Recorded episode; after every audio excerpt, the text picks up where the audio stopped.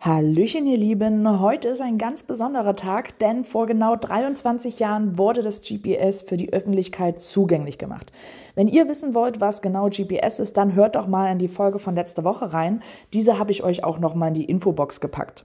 Aber nun zurück zum eigentlichen Thema, der Blue Switch Day. Vor dem Jahr 2000 hatte das US-Militär Satelliten gebaut und benutzt, um präzise Ortsinformationen für militärische Zwecke zu erhalten. Eine selektive Verfügbarkeit stellte präzise GPS-Daten also nur für die US-Regierung zur Verfügung. Am 2. Mai jedoch, äh, im Jahr 2000, hat die US-Regierung den Schalter umgelegt und diese GPS-Daten allen zur Verfügung gestellt.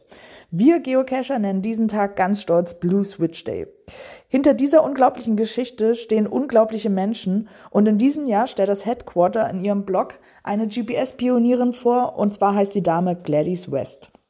Zu einer Zeit, als nur wenige Frauen afroamerikanischen Ursprungs in der Wissenschaft arbeiteten, war West für die US Navy angestellt und entwickelte akkurate Modelle der Erde für Satelliten. Wests Arbeit in der Geodäsie legte den Grundstein für die GPS-Infrastruktur. West und ihr Team nutzten Algorithmen, um die Komplexität der Erde zu erfassen, und sie hat Computerprogramme geschrieben, um präzise Satellitenumlaufbahnen zu berechnen. Und diese Berechnungen letztendlich bilden die Grundlage für GPS. Und nun gibt es auch in diesem Jahr wieder das passende Blue Switch Day Souvenir für uns zum Einsammeln.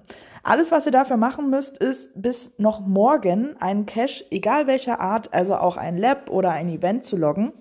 Und nun ab nach draußen auf Dosenjagd. Bis bald im Wald.